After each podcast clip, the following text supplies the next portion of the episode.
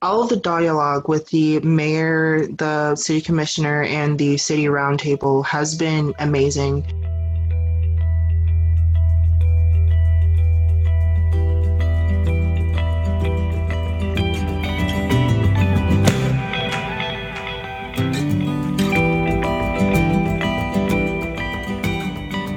Greetings and welcome to the Unleashed Generosity podcast, exploring the intersection of faith, service, philanthropy, and community. I'm your host, Aaron Scott. Thanks for tuning in. I'm really excited to share this conversation with you. Today's guest, Taquan Hankins, is actually somebody who I've never actually met in person. Um, we have been at some community events together um, in the last uh, six weeks or so. I'm excited to bring you his story and, the, and to get the chance to uh, feature his organization. Taquan is one of nine board members for a, a recent organization that has been formed here in my community in Johnson City, Tennessee. Uh, it's an organization that is promoting promoting civil rights, uh, particularly for the Black community, educational awareness, demonstrations, uh, doing a lot of different types of things, dialogue with community leaders uh, for the purpose of bringing about equality. And Taquan talks about his own experiences of what has drawn him to want to do that work and be involved in this in this movement.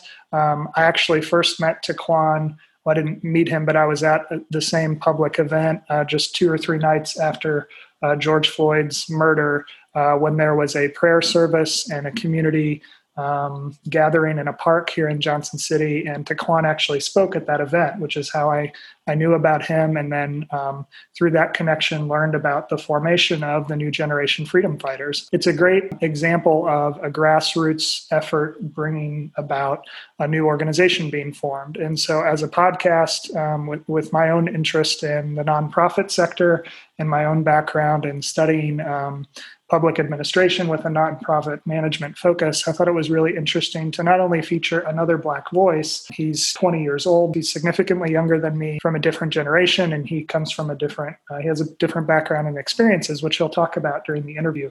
I wanted to give him an opportunity to share some of his story and about how the new generation, Generation Freedom Fighters started as an organization. Nonprofit organizations oftentimes do start in response to some sort of social cause or some sort of issue of importance. And you see sort of a coalescing of individuals who share a common vision or a, or a common concern about that social issue or topic. And, uh, and then the process of actually formally formalizing a, a nonprofit organization and the fundraising and the organizing a board and getting a charter from the state of Tennessee. And I'll, I'll include some links if you're not familiar with how that process works.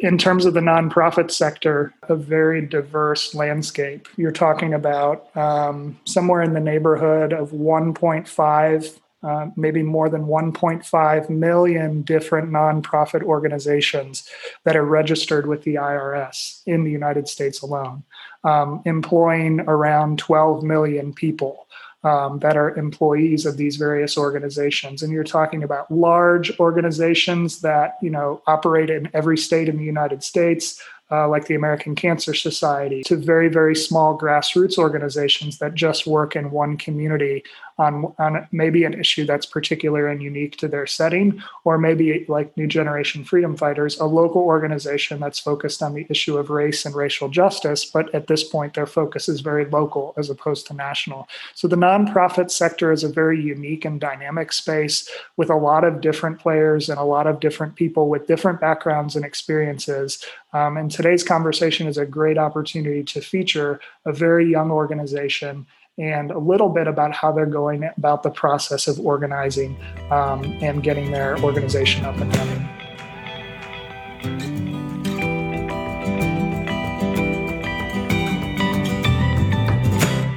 Taquan and I talk about a number of different issues. We talk about Taquan's upbringing and his experience in different school systems and different districts in different states. How educational experiences can be very different depending on where you live and uh, the types of schools that you attend. I, t- I talk a little bit more than I've talked in, in previous episodes about my own background and my own background in education. Uh, I think I mentioned in episode one that I used to be a middle school teacher uh, but I'll I'll, talk, I'll tell some stories about my time in the city of Chicago as a full time substitute teacher, uh, which was a very formative experience for me. Kind of seeing uh, how different education is in the United States, depending on where you live and the system that you're a part of and the particular school that you attend. There's great teachers, there's poor teachers, there's poor districts, there's rich districts.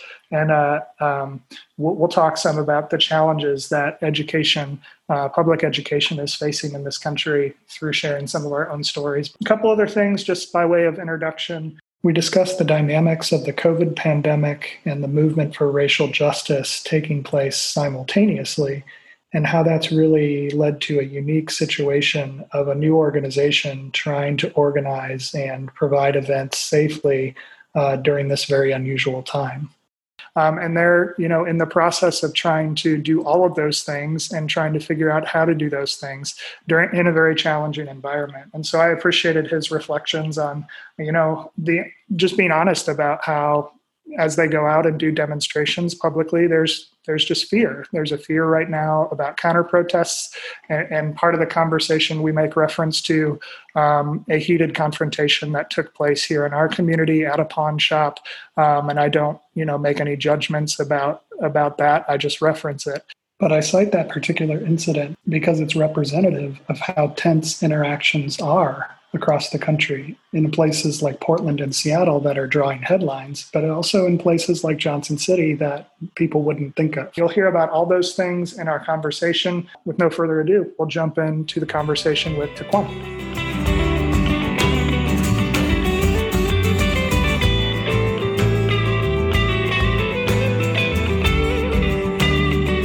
Taquan, thank you for joining me for the Unleashed Generosity podcast.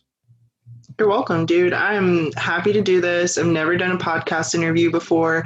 I'm excited. Well, actually, I did do a podcast interview once for my modeling agency that I had joined my first semester in college. Well, we need to hear more about that then. Modeling career. I didn't know I was talking to such a famous person, so this is exciting. Yeah, I wanted to be a model right after college. I wanted to move to LA and join an agency. And I joined a talent agency that was launching a big event in June. Hmm. And I was going to travel to LA, but then the coronavirus happened and I can't go anymore. Well, that's yeah. kind of a bummer. And I want to get into your background here right out of the gate. But um, so where are you from originally? I am from Detroit, Michigan. Okay. I'm from the inner city, like where Eight Mile is. Yeah. Okay and then but now you're living in the same community where where i live here in johnson city tennessee. So tell us a little bit of background about you um, just upbringing in detroit and then you know stops along the way in life formative experiences growing up and then how did how did you end up in johnson city? Um, i ended up in johnson city because okay it's a very sensitive topic. I ended up in johnson city because i was stabbed in the back and wow. my mom yeah, I was stabbed in the back at two years old. My mom wanted to give me a bright and fruitful future, and she didn't see that for me in Detroit, obviously, because their two year old just got stabbed. So she moved me to Johnson City. That's crazy. Mm-hmm. Wow. So is the rest of your family still in Detroit? How did like Johnson City of all places? I mean, most people around the country wouldn't have even know where, known where Johnson City, Tennessee's at. I think she really just chose Johnson City because it seemed so quiet and quaint and so yeah. different from what she grew up with because my mom grew up in a very rough area in West Virginia and Detroit. Like she used to get asked if she was Crip or Blood walking home from school. She, yeah. So a lot of gangs kind of issues infesting a lot of the communities that she's been a part of. Mm-hmm. Yeah. So, so you were born in Detroit. You were there till you were two, and then after that traumatic incident with you being stabbed, she decided we need to relocate. And so then the rest of your upbringing was was in Johnson City. No, I um, after elementary school we moved to North Carolina and we lived in Winston-Salem. And then we moved to King, North Carolina, where no one knows where that is either and I, we lived there for about three years. And then okay. we came to Johnson City. I went to West Virginia for a year, and then the last two years I went to Science Hill. Wow, so you've yeah you've had a lot of quite a bit of moving around. Yeah, I've been to five different schools. Wow.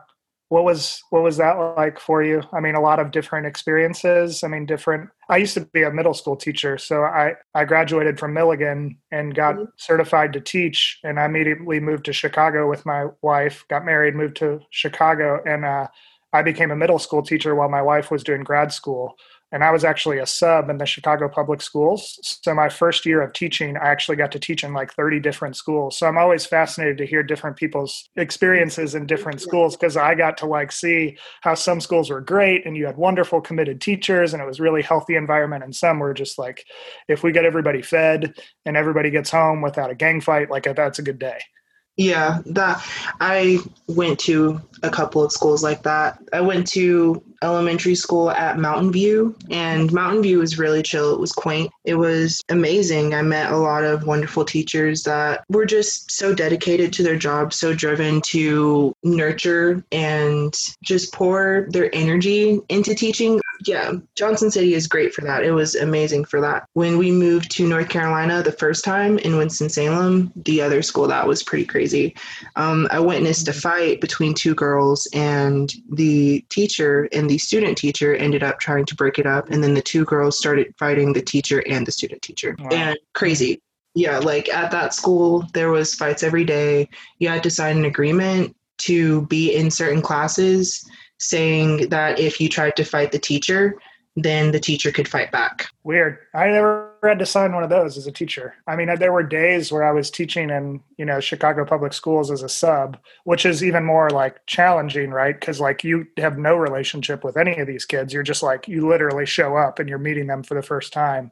Mm-hmm. And I remember one like middle school that I went to where like when I arrived and I immediately like had to go through a metal detector, I was like, okay, like this wow. is, you know, it just kind of set the tone for the day. Like clearly this is the type of school where they just deal with a lot of violence and tension and yeah. um, felt like everything was super on edge. And like yeah. the, the teachers seemed like they were super stressed out. I've seen teachers like that. Just yeah it wasn't a super healthy environment. Yeah i just i got the sense that just kind of surviving was the goal. You know and then less than a mile from there i subbed at a very you know a different school in in a different neighborhood and it was a great experience you know so it's just it's really interesting. Different neighborhoods different communities based on a number of different factors which you know we could spend our whole lives talking about uh, deal with challenging issues and uh, challenging situations in their communities that lead to uh, poverty and lack of access to good education and these kind of issues kind of compound on each other and you know just yeah. lead to these failing schools. It's really challenging to kind of figure out uh, how to kind of turn some of those things around. So you've had some yeah some challenging experiences in in your life. How, how old are you now? I'm 20 years old. Okay. And you mentioned yeah. college. Um, so you, your mom lives here in johnson city now and did you go to college here in johnson city as well yeah, I did. Um, well, I am still going to college. I go to college oh. at Northeast. Northeast State Community College. Okay, cool. Mm-hmm. And what are you what are you studying there? Um, my psychology degree. I want a clinical psychology doctorate, and I eventually want to own my own practice. Okay. Also interested in modeling. Tell me, tell me a little bit more about that. Well, the original plan was to start modeling right out of college and then pay for online classes. So while I'm traveling, I can still work towards my doctorates. Yeah. And once I make enough money, I was just going to chill out in a dorm my last couple of years while I'm writing my big paper for my doctorates and you know just chill. But covid kind of threw a wrench in your plan. Exactly. Um, well i hope that you do get the opportunity to pursue the modeling. Yeah i'm really i hope that i get to. Scouts are always looking at my profile. I just got an email for an opportunity and i i couldn't take it because you know i'm here and i'm doing local stuff and i don't i can't even afford to go out and fly somewhere for the interview and the flights and the hotel both come out of your paycheck there's a lot of fees that go into modeling How how did you first get interested in the idea of modeling? Like, do you do photography? Did you take like shots of yourself? I just wanted to make money, to be honest with you. A couple of my friends said that I would be perfect for modeling. Yeah, I've done three photo shoots. My first one was for the vintage clothing store downtown. Yeah. And from there, I went on to find my agency. Like many other things, it's unfortunate that a lot of that's seems to be kind of on hold right now. But yeah, I hope you're you're able to pursue that soon. The way that I first got connected to you is through this this organization that you've been, I think, a part of help getting started recently, mm-hmm. um, which is called the New Generation Freedom Fighters. Tell us a little bit about New Generation Freedom Fighters, what that organization is, and then like what's your role with them. The New Generation Freedom Fighters is a nonprofit organization that aims to empower small businesses, small black minority owned businesses and local in the local community. We want to do so in a very peaceful and civil, respectful manner. We aim to make legitimate change, create legitimate policies to make sure that everyone in power is held accountable for their actions and that we don't face any injustice in this area. The real, real, like, solid goal is to make Johnson City an example for the rest of the state. Yeah, we're going to move out and branch off into the US. At least that's my hope. So for right now it's it's basically a Johnson City centric organization. Your focus is pretty local at this point? Yeah, I wouldn't say that we're completely local because we just got a message from Sullivan County Volunteer Fire Department about teaming up with them. Did they reach out to you all? Like they became aware that your organization had been formed and they kind of wanted to reach out to you to kind of begin dialogue about uh, just be more aware about the way they go about their work and how they can uh, be more conscious and wanted yeah. to kind of get your all's input on ways that things they should be thinking about? Yeah, exactly it. Yeah, that's cool that I mean you guys because you're a really young organization, right? I mean you really how long have you been in existence? About a month. We put in a lot of work for this to be done in about three weeks. You know, like we've already done meetings with local public figures like the commissioner, Mayor Brock, and we have a medical team, we have a security team working around that and explaining things and making sure that they understand the proper parameters and understand that they have to go through the proper channels is just it's it's kind of a lot. Yeah, I mean, so basically this is a kind of a grassroots organization that kind of came together after the the George Floyd killing, right? That's exactly how it came about. Um, I went to the protest and just participated and talked to the person that was planning it, Sierra Gilmer. We basically worked together to get this off of the ground. Like she created a media team to create a website, and mm-hmm. we have a website now. And I met Caitlin through the protesting because I was holding up a megaphone and she just wanted to make sure everyone was safe and she wiped it off with hand sanitizer and you know like yeah. it was yeah we really just came together. We still created something beautiful yeah, so that's so you mentioned like you used the term nonprofit and then you said that this organization's like really quite young. So are you guys in the process of becoming a like a 501c3 nonprofit? We're going to be verified as a nonprofit organization. Because I know that you guys established a board already, like identified board members. You had like an election through your Facebook page in a very democratic sort of way. What is this like community? What does the new generations freedom fighter community like look like? The New Generation Freedom Fighter community is a very diverse community. It's crazy. It's heartwarming. it's just, it's beautiful. I was watching yeah. someone talk about confronting racist parents and um, racist family members and how they want to push it out of their cultural norm, even though that they're white. You know, it's just, it's beautiful that they want to speak up, that they want to make a difference, that they want to take action, even though they're not being directly affected by injustice. It's a community of warm hearted people working towards a feasible goal. You guys basically met like minded people who were also passionate about equal opportunity for people of color, basically just kind of came together through events, marches, protests and then had this idea like well we need to form something more organized and basically mm-hmm. form this organization. Yeah exactly because we were getting opportunities the second week to get together with other organizations. That's when the board voting happened. That's when we decided hey we don't need to just say stuff. We need to do them to protect our future generations. So you have a board of is it like nine nine board members it is nine board members. How often do you all meet, and what does that organizational process look like? Because I mean, it's, like you said, like it's kind of crazy when something emerges kind of out of nowhere. You kind of feel like in some ways i'm sure like you're not controlling it that's just kind of how the spirit's moving right and you have so many different people with so many different points of view like how do you get everyone on the same page and decide what to do? We all have the same goal the same vision in mind. We're just going at it in different ways and in different areas. For example we have two people of the board that do educational hours.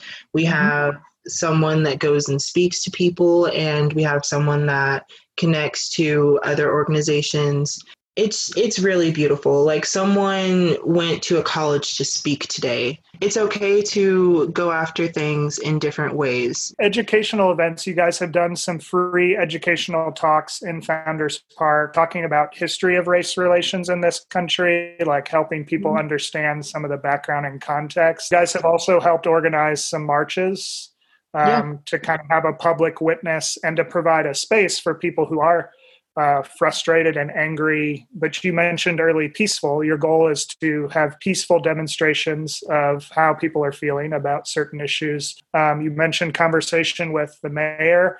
Tell us a little bit more about that third one. I mean, what have some of those conversations focused on? All of the dialogue with the mayor, the city commissioner, and the city roundtable has been amazing we our last meeting with the city commissioner and the mayor we were educated on how the city budget works. We were educated on what funds that could possibly re, be reallocated to the betterment of the socioeconomic status of the area. I've already taken charge to look at other cities policies and how they've injected eight can't wait policies into their stuff and just tried to figure out how we can do the same. Yeah. So, so for people who aren't familiar with that, tell us what eight can't wait is and how that's maybe a good tool that other people might look at as a model for dialoguing with their city officials.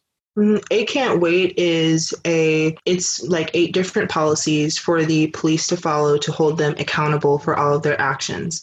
It lists um, no chokeholds, comprehensive reporting injected into police policy. Yeah, so if there if there's an officer incident with a community member, you're trying to push for tools to be the standard uh, expectation to make sure that that that interaction is documented in as yeah yeah an unbiased way as possible yeah. so that we know the truth about interactions yeah so for example if in the eight can't wait policy, there is required body cams.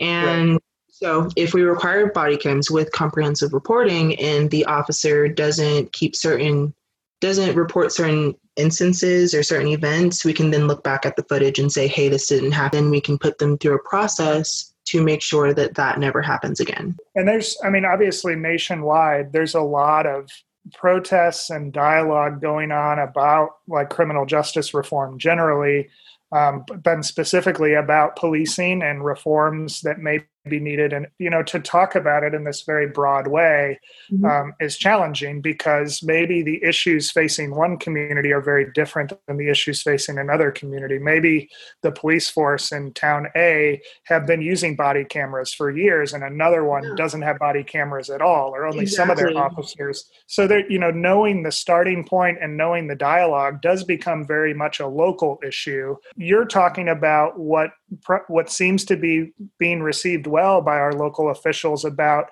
very easy like one or two steps from what's being done yeah. now to just make the process more transparent and to build more trust between the community and the police? Yeah, so we're not trying to defund the police, we're trying to reallocate their money. Basically, we're trying to put funds where funds are needed. So, what we are envisioning for the new future is racial bias training, education on systems that practice racial oppression currently, screening tools. Screening tools meaning um, ways to evaluate someone's mental and emotional status connect with local affiliates for mental health care, and create a clear access for help. You guys have certain things that you feel like would be an appropriate standard for first responders and law enforcement. Seems like that there's some real productive dialogue about saying, well, let's actually assess where, where we are. And that may be different for the Johnson City Police Department versus the Washington County Sheriff's Office versus Sullivan County versus,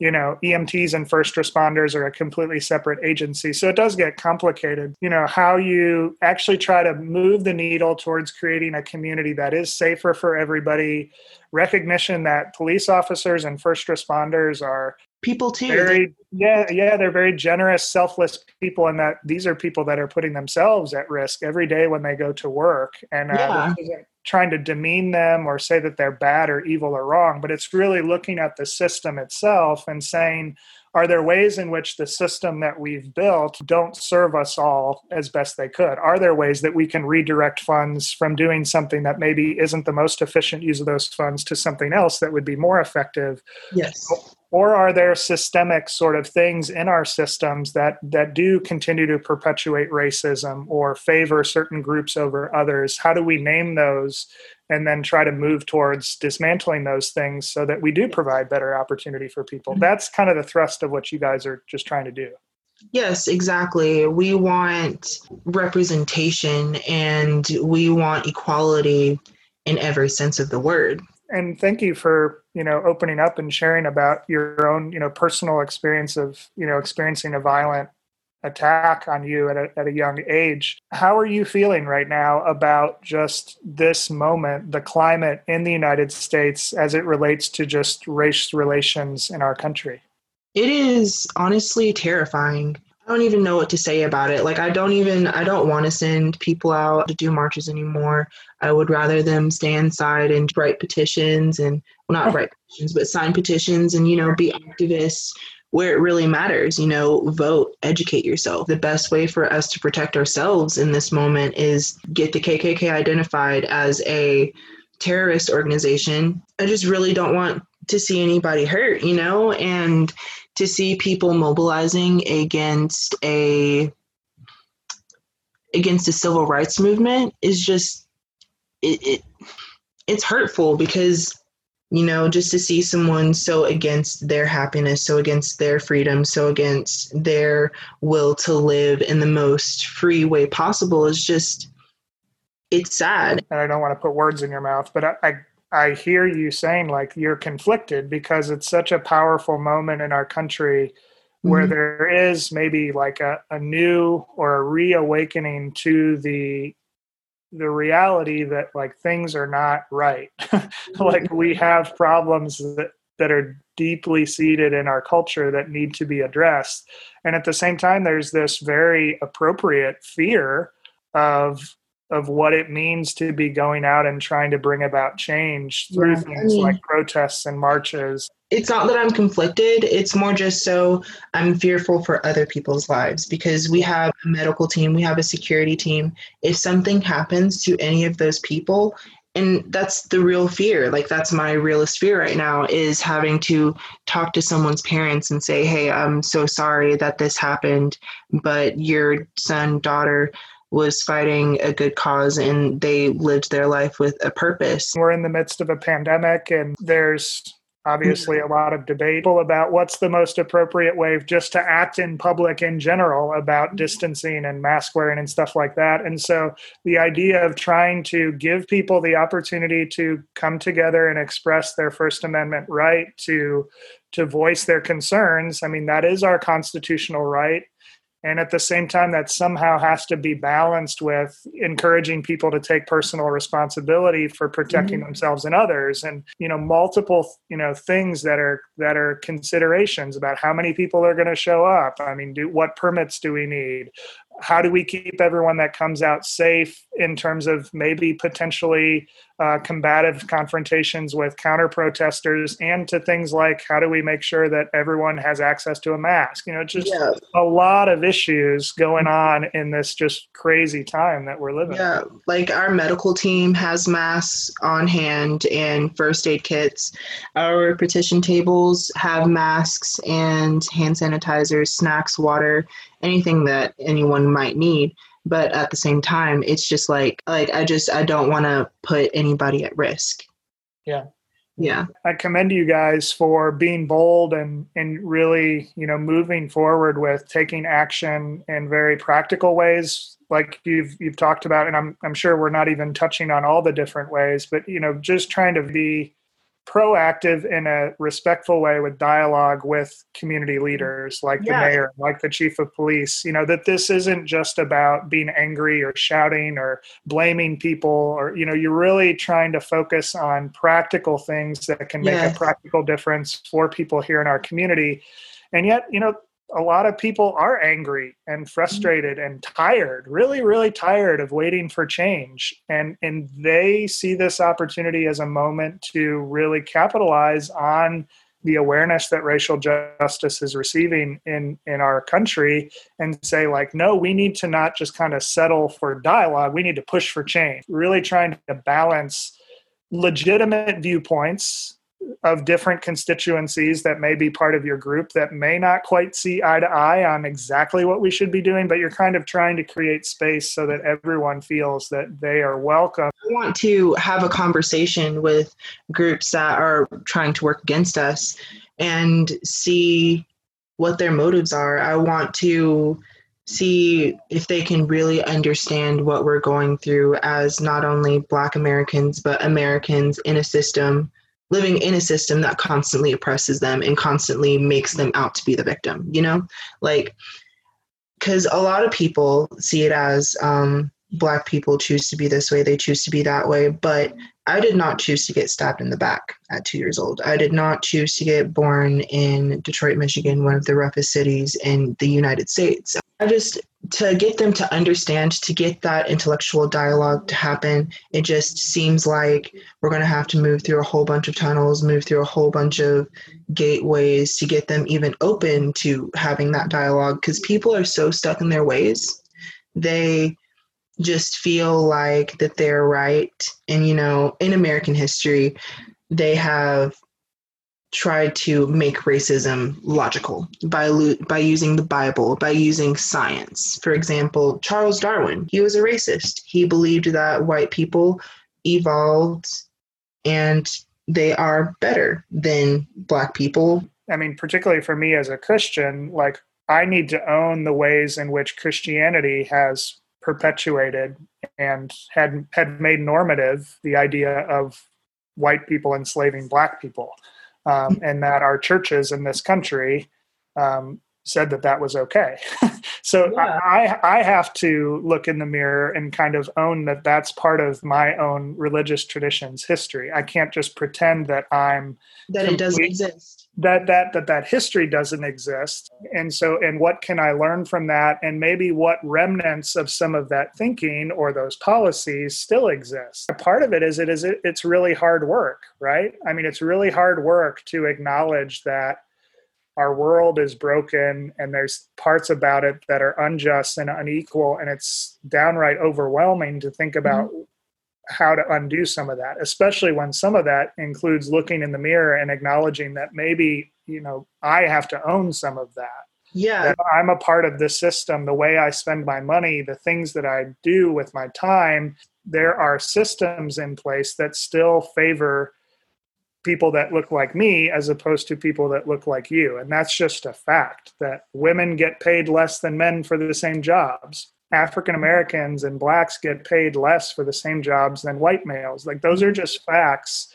So if if if we live in this system and are part of this system, there are ways in which we are perpetuating those things. You know, so how do we name that in a way that we can kind of like have like you said a dialogue about uncovering what those things are and how we can make some practical steps to make opportunities more equal. A month ago, I think you know you and I and a thousand other people were at the same you know prayer vigil or event in Founders Park in Johnson City, and at that point it seemed like you know yay great. Everyone's excited about like let's have dialogue about how things are going. And I mean in in recent weeks there's been it's not been kumbaya, right? At some of these public protests that have been organized, there have been counter protests in which some downright racist things have been said. Yeah.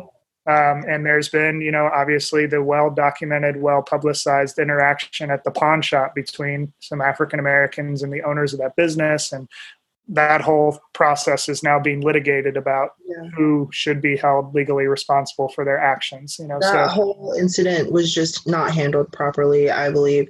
I think that people in this movement, working towards this movement, should do so in a peaceful manner because that's literally how Dr. Martin Luther King, Gandhi has led a revolution, has done it. They have done so in a non confrontational way so that their ideas are presented in a more legitimate and comprehensive way. Yeah, in terms of the civil rights movement, because you have King expressing a nonviolent you know, civil disobedience sort of model about, and then you have Uh, you know whole other groups that had other ideas whether that be yes. malcolm x or others you know so and, and i think we see some of that emerging again where you have different people who have different ideas about the best way to try to bring about change it's messy right life is hard we don't always see eye to eye on things yes. yet and we don't always see eye to eye on even if we agree what the end goal is about the best way to get there are, are there other organizations that you all like are affiliated with? I know the blue, the new uh, Black Panther group has also been organizing different marches and protests. And it, I do know that we agree with some of their objectives, um,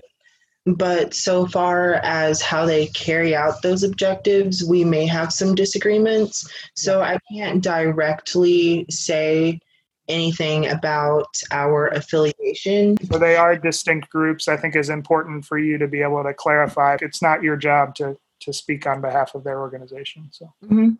yeah, thank you for that.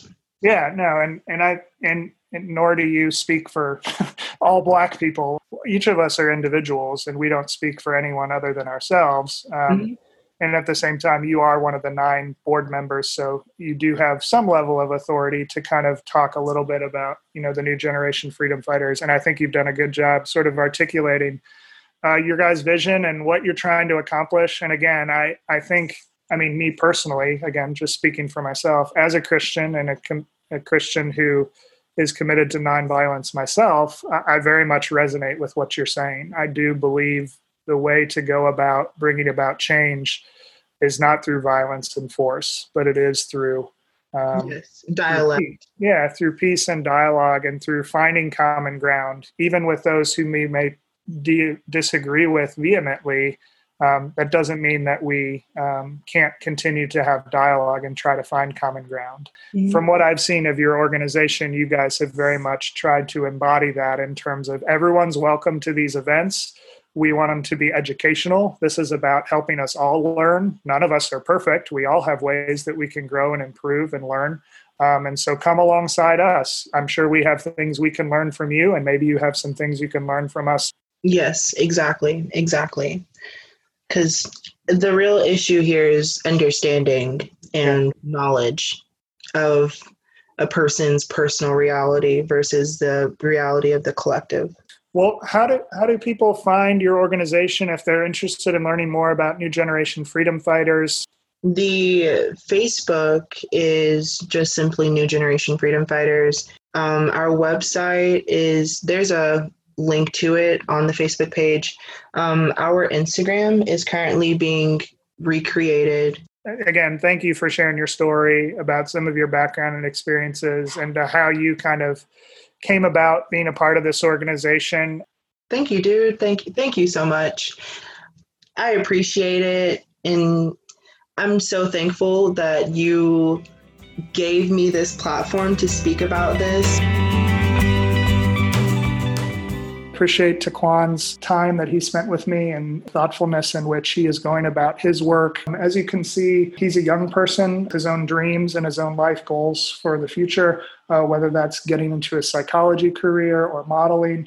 And in a lot of ways, his story is one that I think many of us can resonate with in that the, the, hopes and dreams of how we thought the year 2020 was going to go, a lot of that has been put on hold. So I think it's powerful, though, to see a young person who's not um, you know, just kind of sitting on the sidelines and just waiting for all the COVID pandemic to pass so that he can get back to what plan A was. But he's very much being open to trying to make the world a better place. Uh, we will link to uh, their website, the New Generation Freedom Fighters website, as well as their Instagram. Um, and their Facebook is a private Facebook group, but uh, I'll link to that as well. And if you would like to try to join that, along with about the 2,500 other folks who are part of that private Facebook group, um, you can uh, ask them to join the group.